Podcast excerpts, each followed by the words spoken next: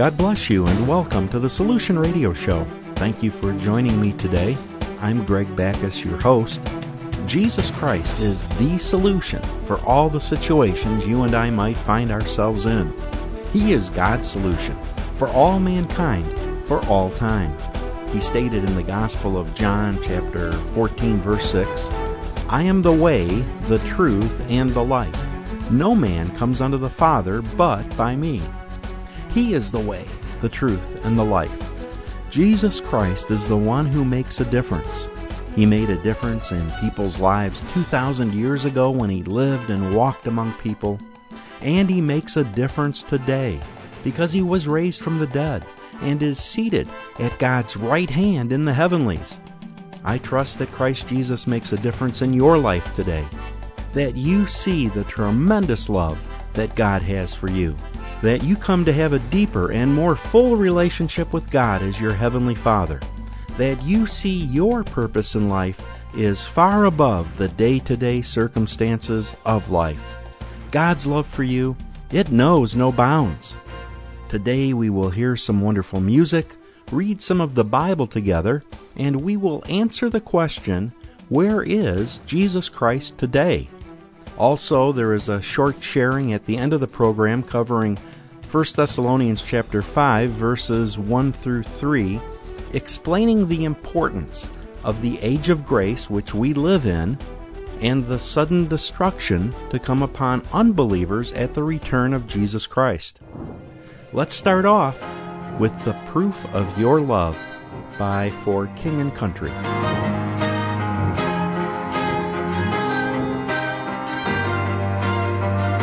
If I sing but don't have love, I waste my breath with every song I bring. An empty voice, a hollow noise. If I speak with a silver tongue, convince a crowd, but don't have love. I leave a bitter taste with every word I say. So let my life be proof, of your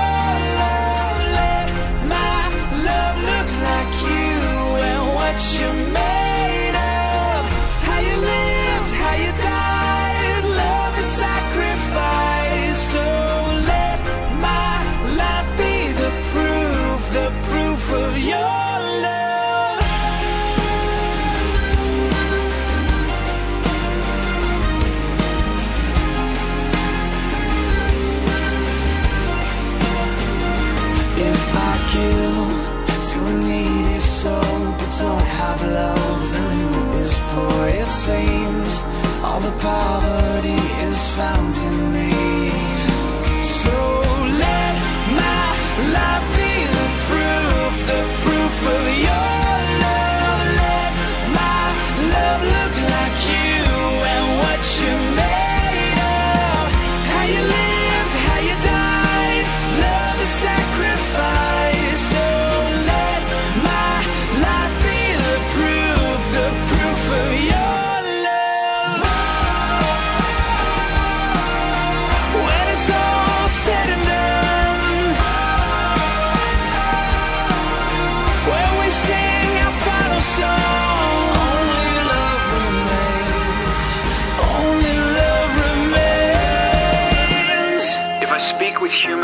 eloquence and angelic ecstasy, but don't love, I'm nothing but the creaking of a rusty gate. If I speak God's word with power, revealing all of his mysteries and making everything as plain as day, and if I have faith to say to a mountain, jump, and it jumps, but I don't love, I'm nothing. If I give all I own to the poor, or even go to the stake to be burned as a martyr, but I don't love, I've gone nowhere. So, no matter what I say, no matter what I believe, no matter what I do, I'm bankrupt without love.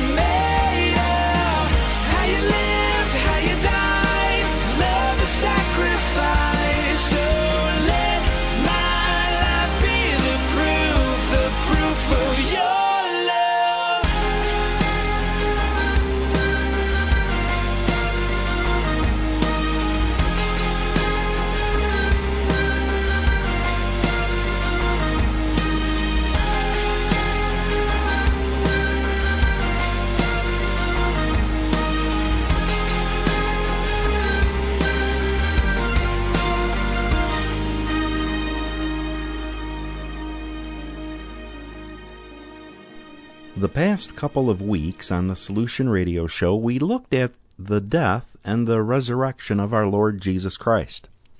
Today, I'd like to ask the question where is Jesus Christ today? We know that almost 2,000 years ago, Jesus Christ was crucified, and in his obedience all the way to death, he redeemed mankind from eternal separation from God. Then, three days later, he was raised from the dead by God his Father.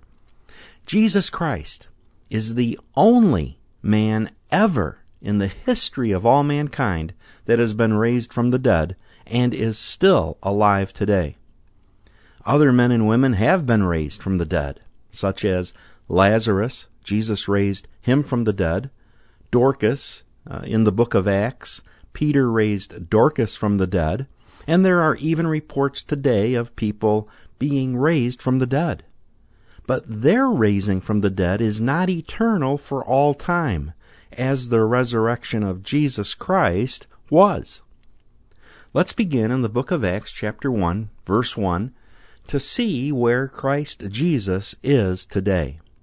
Verse 1 The former treaty, and uh, Luke here is the writer of the book of Acts, and the former treaty that he's referring to is the Gospel of Luke. So the former treaty have I made, O Theophilus, and O Theophilus, Theophilus just means beloved of God. Of all that Jesus began both to do and to teach. Verse 2 Until the day in which he was taken up. The day in which he was taken up is the ascension. The Gospel of Luke records up until that day and we'll read that record a little bit later. So, continuing here in verse 2 After that, he, through the Holy Spirit, had given commandments unto the apostles whom he, Jesus, had chosen. Verse 3 To whom the twelve apostles also he showed himself alive after his passion by many infallible or indisputable proofs, being seen of them forty days, and speaking of the things pertaining to the kingdom of God. We can read also here in the Gospel of John. I just want to flip over there and look at two verses, chapter 20, verses 30 and 31. And many other signs truly did Jesus in the presence of his disciples, which are not written in this book. But these are written that you might believe that Jesus is the Christ, the Son of God, and that believing you might have life through his name. Jesus in his resurrected body did many signs in the sight of his disciples. He also spoke to them of things concerning the kingdom of God. Continuing back here in Acts chapter 1 verse 4, and being assembled together with them, commanded them that they should not depart from Jerusalem, but wait for the promise of the Father, which you have heard of me.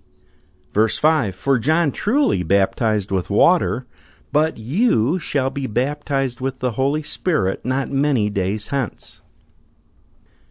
Christ Jesus commanded the apostles that they should not depart from Jerusalem, but that they should wait for the promise of the Father.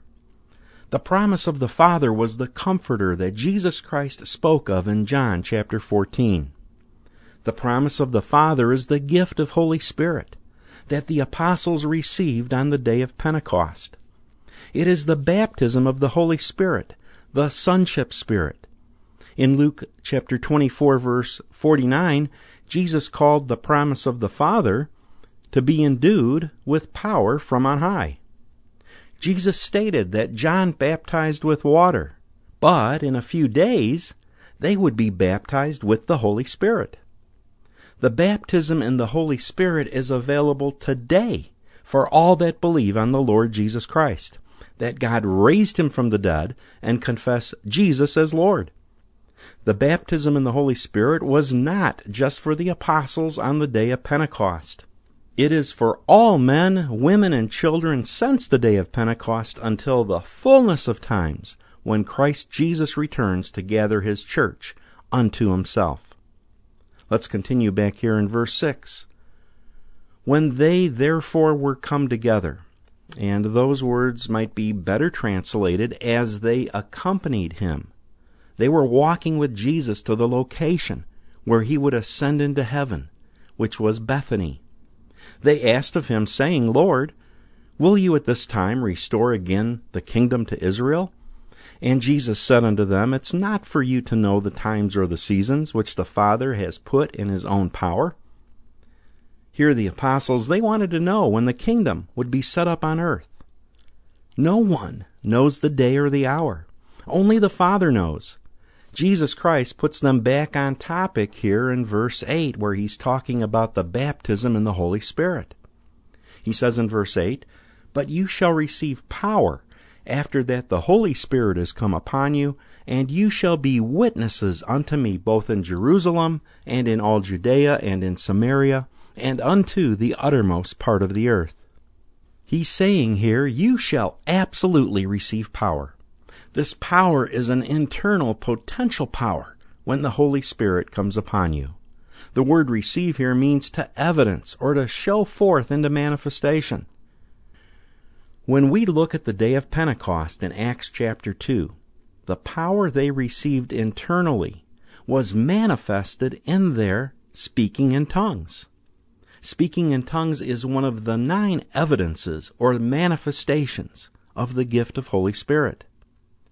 Christ Jesus says that they are to be witnesses where they are and unto the uttermost part of the earth. Where you and I live is included in the uttermost part of the earth. The greatness of the witness is not just the speaking of God's word and talking of the salvation through Christ, Included in the witness is also the operation of the power which was received when the Holy Spirit was given on the day of Pentecost to the apostles and is given today to each believer when they become born again of God's Spirit. The operation of the Spirit includes the manifestation of speaking in tongues. Let's continue here in verse 9 of Acts chapter 1 and when Jesus had spoken these things, while they beheld, he was taken up, and a cloud received him out of their sight. And while they looked steadfastly toward heaven as he went up, behold, two men stood by them in white apparel, which also said, Ye men of Galilee, why stand you gazing up into heaven? This same Jesus, which is taken up from you into heaven, shall so come in like manner as you have seen him go into heaven. What a sight that must have been! Jesus Christ was lifted up off the earth into a cloud and out of their sight.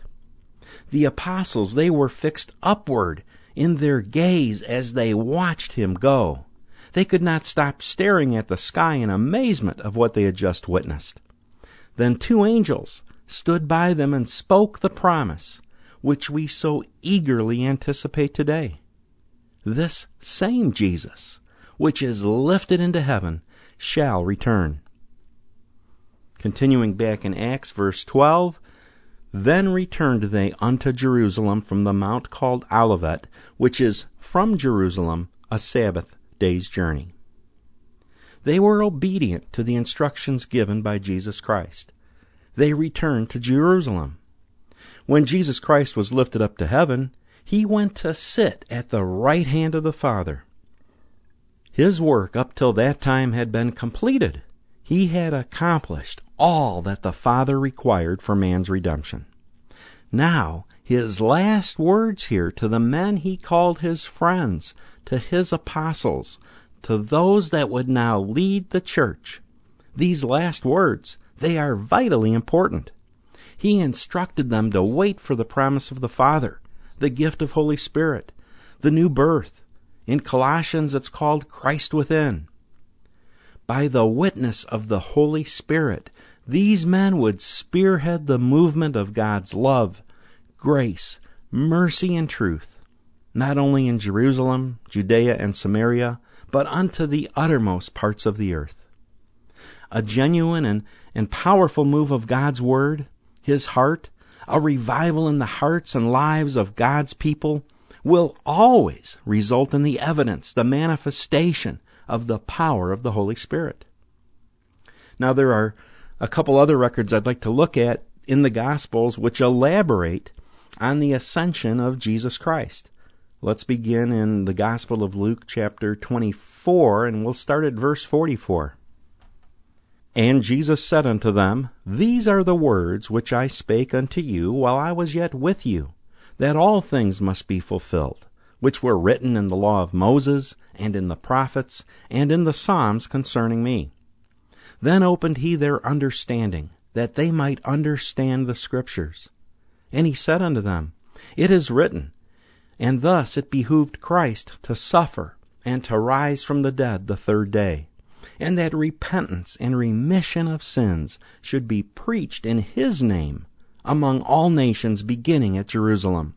And you are witnesses of these things. It is in the name of Jesus Christ that repentance and remission of sins are to be preached. His name is above all names. His name is to be preached, to be heralded forth among all nations. Today, in the preaching of the name of Jesus Christ, where does political correctness fit in? It doesn't. You're never wrong to preach God's Word, unless God would instruct you to be quiet. And He could do that. In Acts, there's a couple of instances where God forbade the Apostle Paul from going in an area to preach. But the norm is to preach the name of Jesus Christ. There is only salvation in His name and in no other. We preach it in love. If someone is offended in the name of Jesus Christ, well, they, they need to take that up with God. We are instructed multiple locations in God's Word to be a witness and to herald forth the greatness of who Jesus Christ is and what He has accomplished. Political correctness has no place in the life of one who lives for God.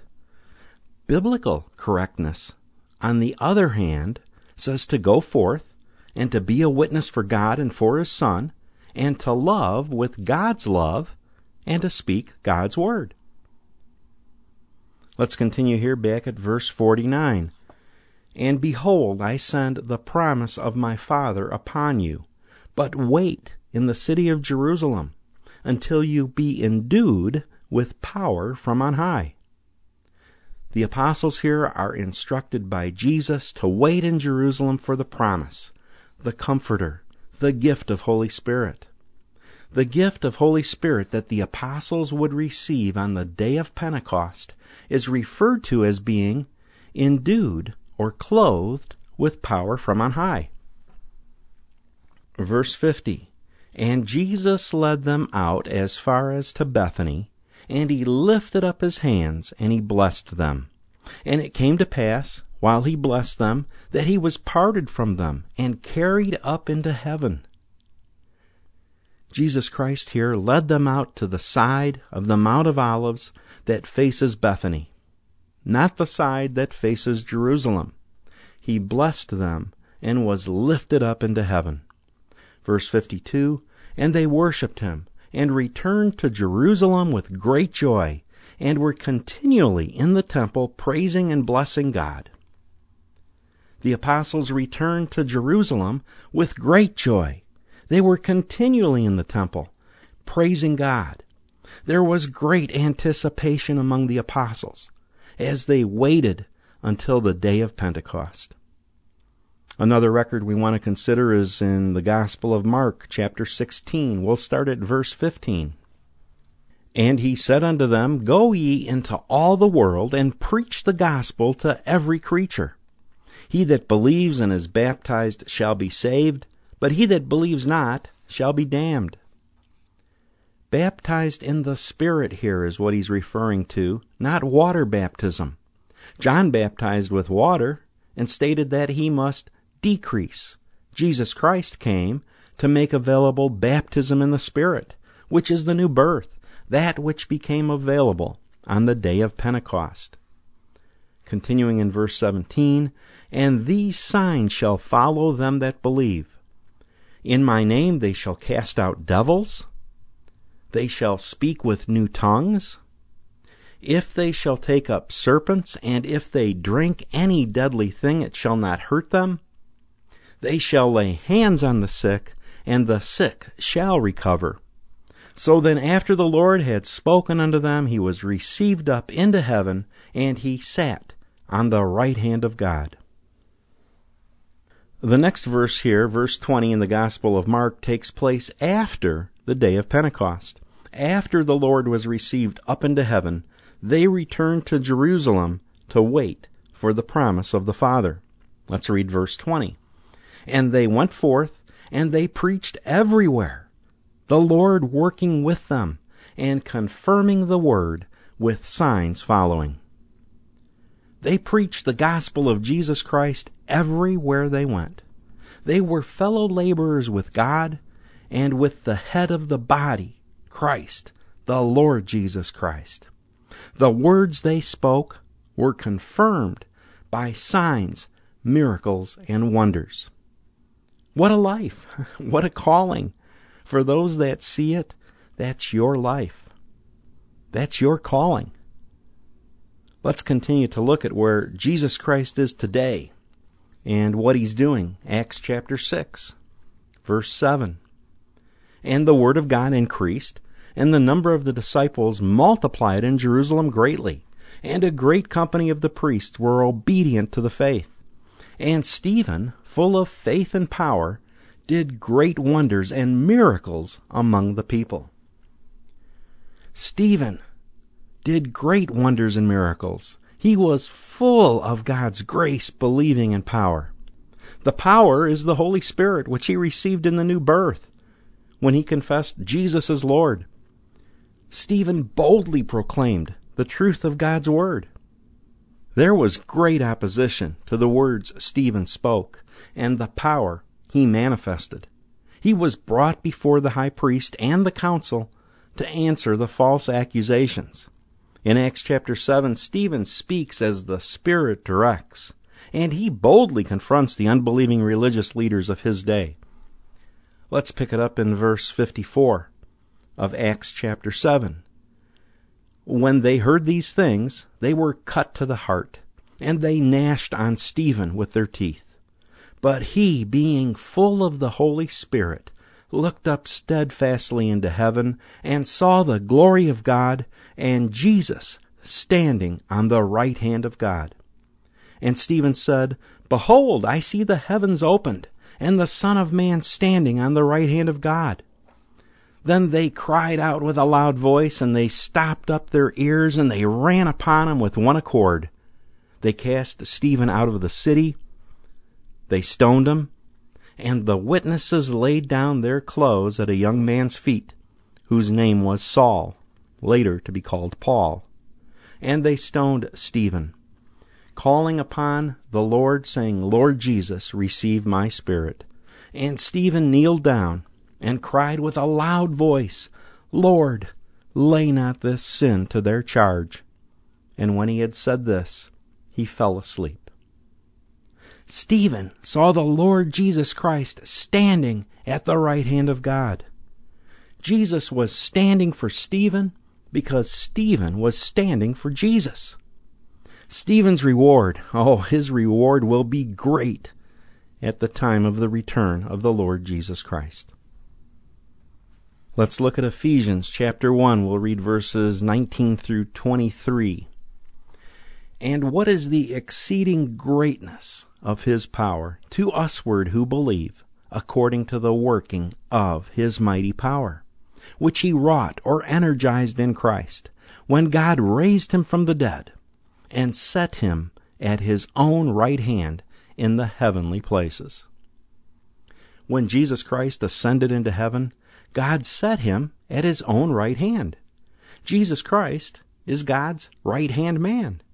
What authority, what power he has today to direct the church, to give gift ministries unto men, and to be the great mediator between God and men. Verse 21 Far above all principality and power, and might and dominion, and every name that is named, not only in this world, but also in that which is to come. And God has put all things under Jesus' feet, and gave him to be the head over all things to the church, which is his body, the fullness of God, that fills all in all. Jesus Christ is the head of the body, seated at God's right hand in the heavenlies. His name, his name is the most powerful name in this world and in that which is to come. We have the privilege to use that name. It's in that name that the sick are healed, devils are cast out, and signs, miracles, and wonders are performed. Let's take a look at Colossians chapter 3, verses 1 through 4. Since you then be risen with Christ, seek those things which are above, where Christ sits on the right hand of God. Set your thoughts on things above, not on things on the earth. For you are dead, and your life is hid with Christ in God. When Christ, verse 4, who is our life, shall appear, then shall ye also appear with him in glory. Christ is sitting on the right hand of God. That's where he is today. He is a mediator. He is an intercessor. And he is the head of the one body, the body of Christ, God's habitation. Remember in Acts chapter 1, the angels promised that this same Jesus that the apostles saw go into heaven would return in like manner. Christ Jesus, no doubt, is greatly anticipating the go sign from his heavenly Father to return in the clouds, where we will meet him in the sky. What a great and notable moment that will be. It's going to happen some day. Until that day, just as the apostles were instructed to preach the word and to be witnesses to the uttermost part of the earth, so we too are to preach the word of God and to be witnesses in our area of life and influence. It's our privilege to use the name above all names, the name of Jesus Christ, to heal the sick, to raise the dead, to cast out devil spirits, and to do the works our Father directs within our hearts and lives. To answer the question at the very beginning of today's show, where is Jesus Christ today? He is ascended to the heavens, seated at God's right hand. One day when heaven was filled with his praises, one day when sin was as black as could be, Jesus came forth to be born of a virgin, dwelt among men, my example is he. The word became flesh and the light shined among us. His glory revealed. Living he loved me. Dying he saved me. And buried he carried my sins far away. Rising he justified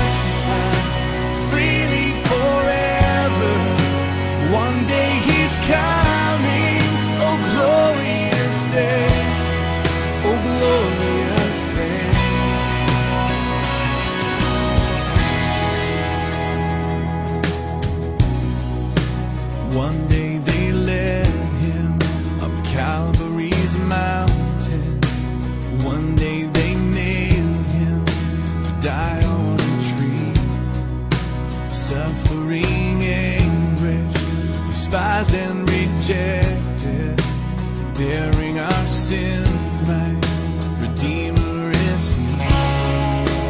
Hands that heal nations, stretched out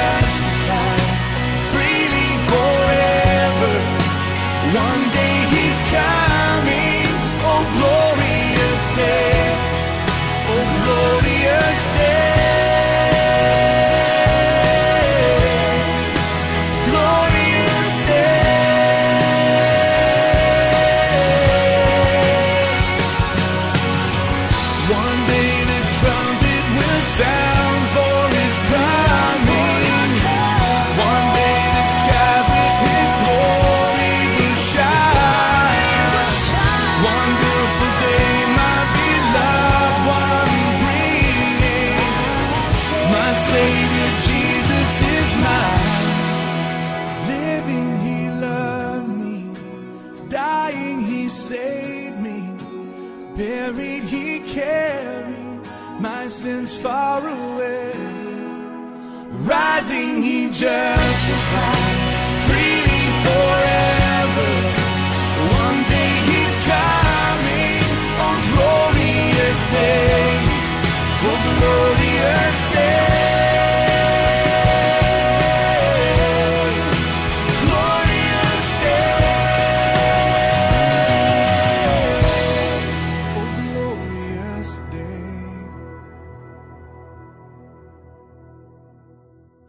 Condemnation, shame, I cover it all the time.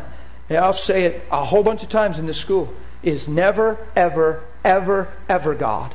I don't care how guilty you seem. I don't be you holding yourself guilty isn't going to change your life. Taking accountability, getting responsible for your actions is a good thing, but to just let guilt shroud over you and let condemnation and shame hover over you. No, once you take ownership, once you recognize something's not God, you deal with that. You take responsibility, you take it to God and see it for what it is and then acknowledge that you're called to something else. This is not who you are. You have called me for higher things. I thank you for the light that shows me the difference, and this is where I belong.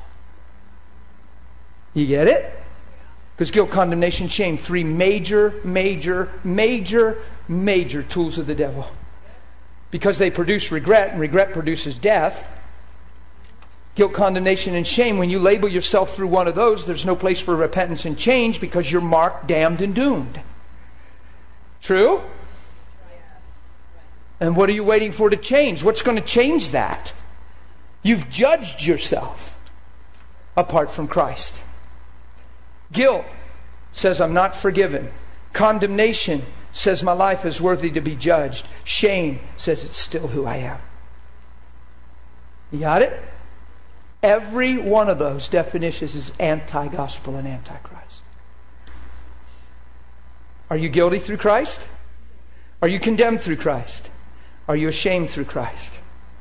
then they can never be God. Because the kingdom is totally opposite.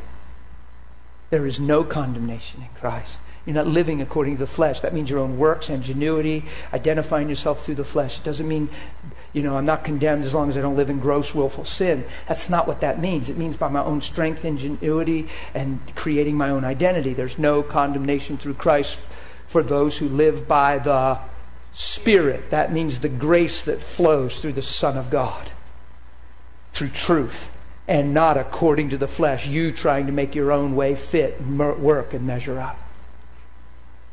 Right? Yeah, guilt, guilt says I'm not forgiven. Condemnation says my life's worthy to be judged. And shame says it's still who I am. I quote it all the time that God cursed sin in the flesh, and sin shall have no dominion over us. We're under grace, we're not under the law. Shall we go ahead and sin because we're under grace and not the law? Well, of course not. How can we who died to sin live in it any longer? You understand? So here's the deal. We're dying to a sin consciousness, a sin identity. You're not created for sin. You're created for His glory, for righteousness. You're not marked, stained, identified by sins that you've ever committed or the nature of sin any longer. God cursed sin in the flesh. So He took our sin and put it in His body on a tree. Anything hanging on a tree or a pole has been what? Did he curse his son or did he make him who knew no sin to be sin? What did he curse on the cross? His son or sin? He made him to be sin, therefore cursing what was killing us. So now the law of the Spirit of life that flows through Christ has made us free from the law of sin and death. If we'll live by the Spirit, that means the grace that flows through truth and not according to the flesh, weighing yourself, a book by its cover, face value, past value. You get it? Corinthians even says that because one died, all died. And if we live because one died, then we ought to no longer live for ourselves, but the one that died. And therefore, because of this, we no longer judge any man according to the flesh. Why? Because we see every man now for his potential. Everyone's worth the blood of the Son of God. God has cursed sin in the flesh. He doesn't judge you for sin. He's killed sin on the cross. What was killing us has been cursed, and now we receive the blessing originally promised through Abraham. You get it? Yay! So, so the wrath of God was subsided, fulfilled. In, other words, when Christ was made to be sin, the innocent for the guilty, one son for many sons. So you have to see the good news in this. He did not die to expose that you're sinners. He died to remove sins, to expose that you're sons. Most of our lives, we've heard he had to die on the cross because we're sinners. He had to die because we sinned, but he didn't die because we're sinners. He died because we're lost sons. Who's preaching that? Holy Spirit had to tell me that in a bedroom because I was so condemned and beat down and sin conscious. And I want to give my life to God, but I can't live for God. Right? Because I'll just mess up again. But all of a sudden, I see and realize wait a minute. He didn't die because I'm an accident waiting to happen. He died because I was never created for sin. I wasn't born to be a sinner. I was born to be a son. So he had to die to get me back to sonship, to redeem me. All of a sudden I realized nobody pays a high price for nothing. I'm somebody to God. Yay. And then we still let other things evaluate us and other things measure us. We still let past practice and people's impressions and what they say and don't say determine us. That, that precious young lady on the phone today, letting the world define her.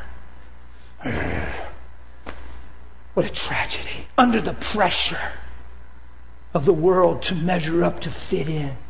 Wanting a certain job to be a certain thing in people's eyes. Wanting a certain this to Rat race. it's a rat race. A pastor in West Virginia, made me really laugh. He said, You know the bad thing about a rat race? You can win and you're still a rat.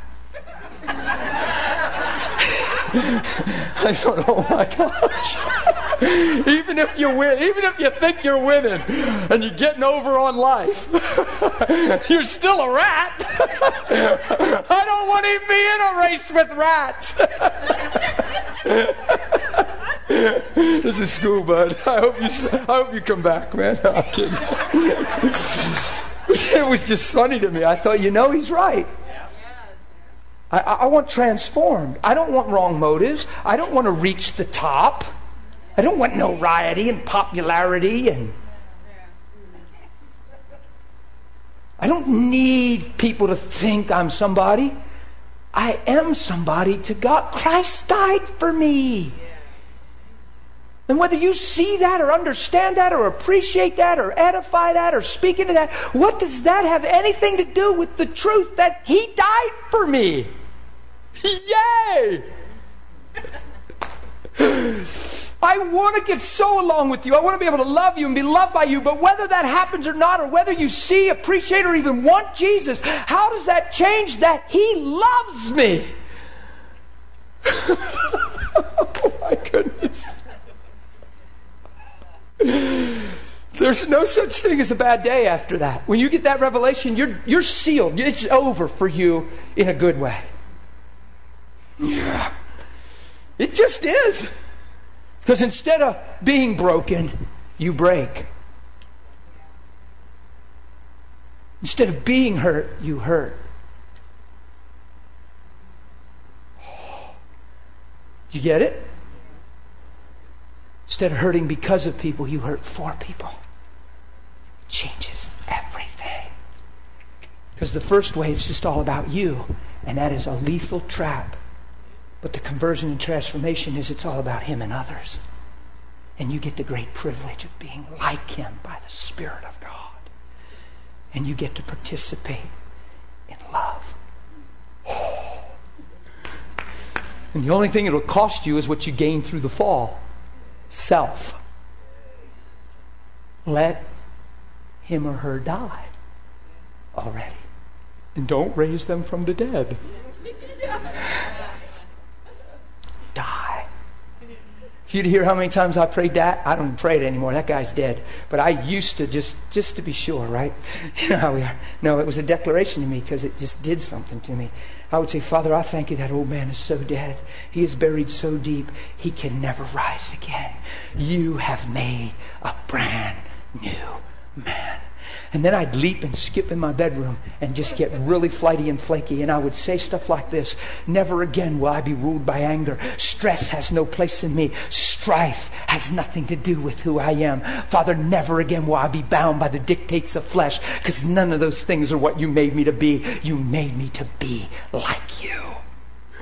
I was praying that stuff a month old in the Lord, like radically running around my bed, shouting and screaming because I was so aware that I could change and I want to change. Be thou my vision, O Lord of my heart, not be all else to me, save that thou art.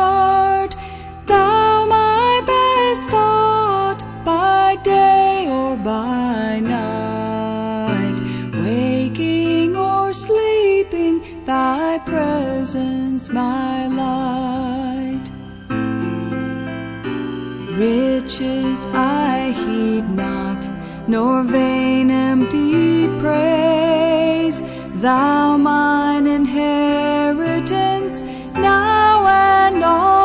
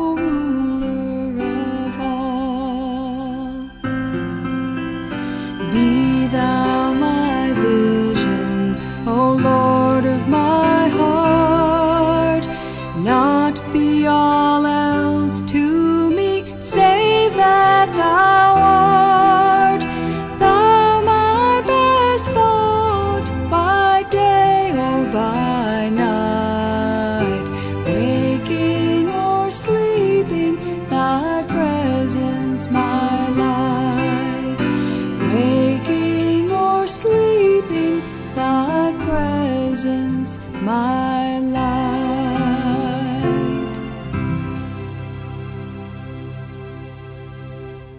There is a section of Scripture that I read a couple weeks ago, and since that time it has been on my heart and mind almost daily.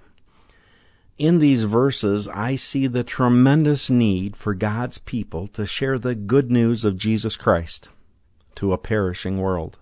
It's only three verses, 1 Thessalonians chapter 5, uh, verses 1 through 3. But of the times and the seasons, brethren, ye have no need that I write unto you. For yourselves know perfectly that the day of the Lord so comes as a thief in the night. For when they, the unbelievers, shall say peace and safety, then sudden destruction comes upon them as travail upon a woman with child, and they shall not escape. The day of the Lord here is referring to the return of Jesus Christ to gather together the body of Christ, all those who have believed on him. The day of the Lord here is the moment in time when the age of grace that we have the privilege to live in comes to an end. Ephesians refers to it as the fullness of times. The administration of the fullness of times comes to an end, and Christ gathers together in one all things in Christ, both which are on earth and in heaven. At that moment, for the unbelievers, those that are left behind, sudden destruction comes upon them. It's immediate, and it's an unforeseen ruin.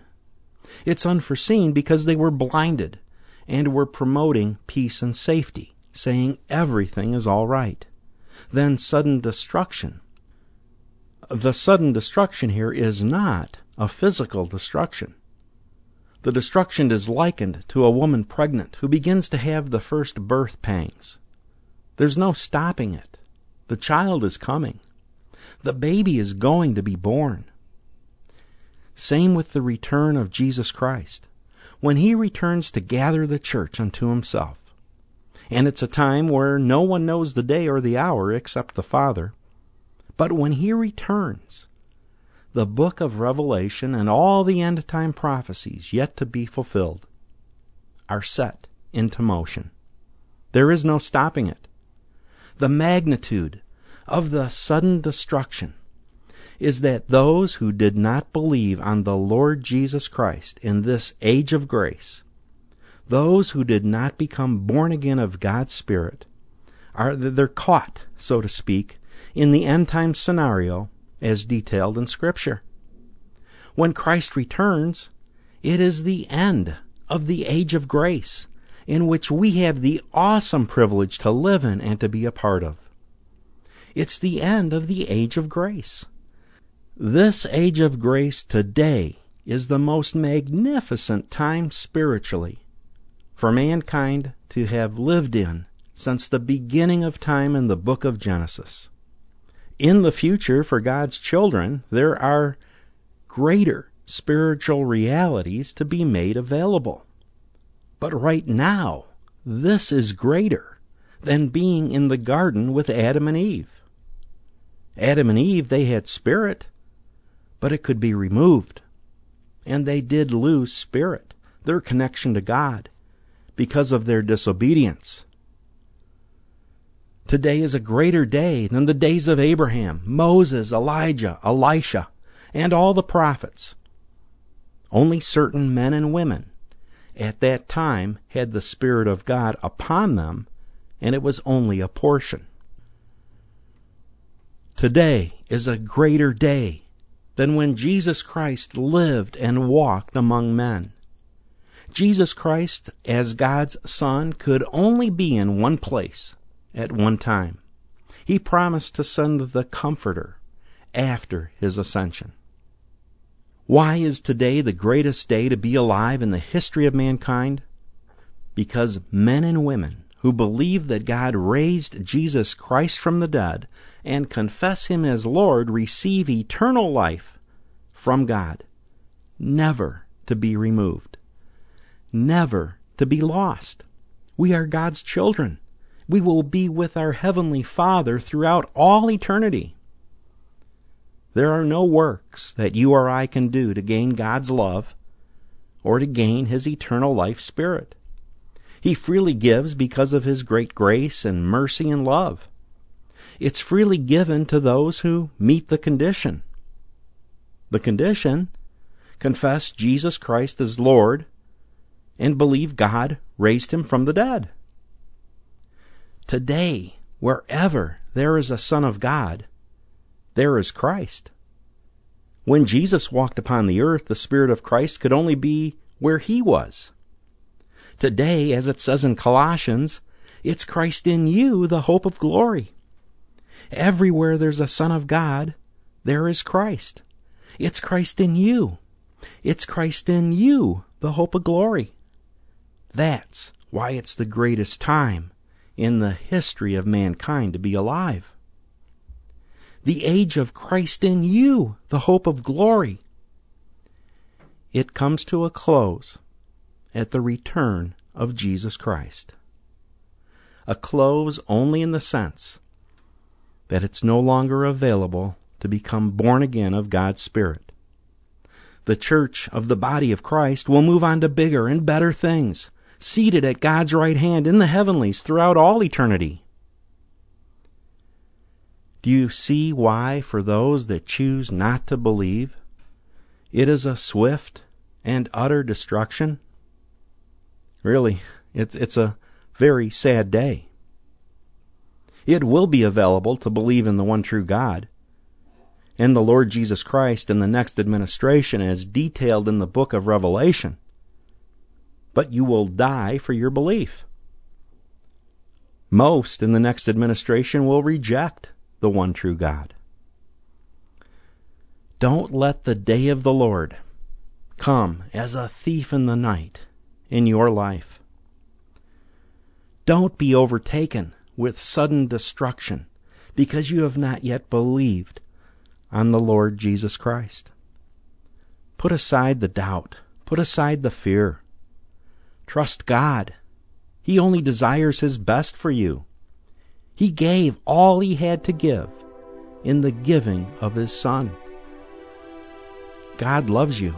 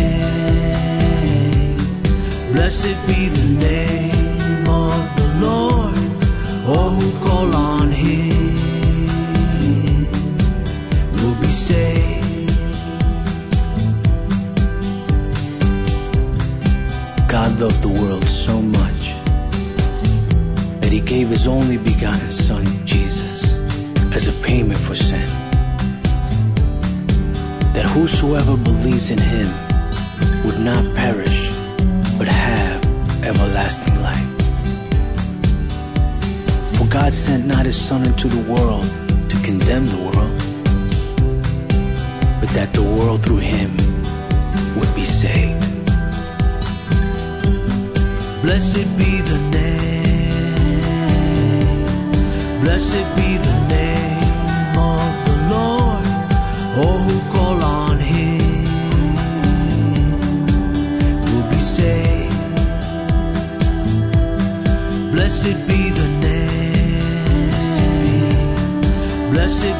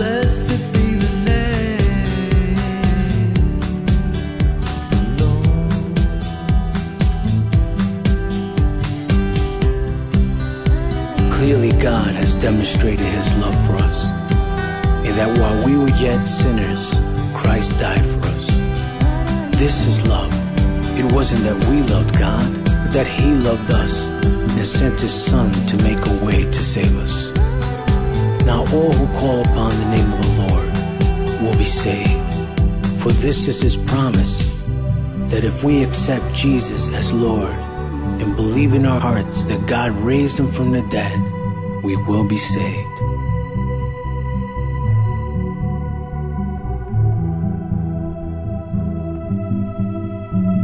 Blessed be your name.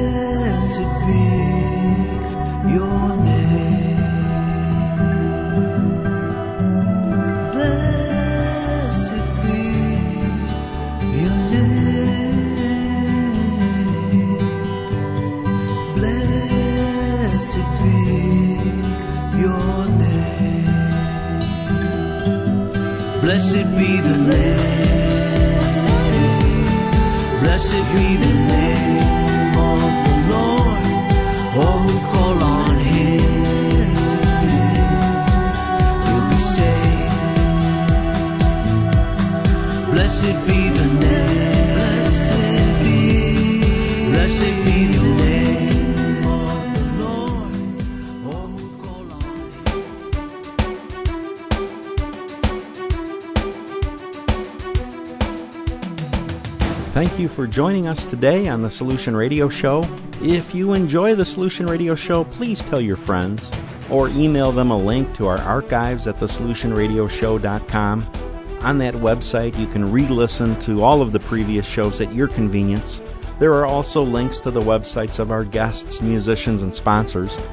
Also on the website, there's a page for upcoming events. If you'd like your event listed, you could send the information to info at thesolutionradioshow.com. A reminder that the praise line is open 24 hours a day where you may call in and give a testimony of God's working in your heart and life. The number is 844 705 3410. Once again, that number 844 705 3410. We will play those testimonies in upcoming shows. Please continue to keep in your prayers the expansion of the Solution Radio Show. The Solution Radio Show is listener supported both by your prayers and your financial giving. All donations are tax deductible. Thank you for your support. It's greatly appreciated. Our mailing address is The Solution Radio Show, P.O. Box 9002, Naperville, Illinois 60567. Once again, that address, P.O. Box 9002, Naperville, Illinois 60567. There's also a donation link available on our website. Have an awesome rest of your day. God bless you. You are God's very best.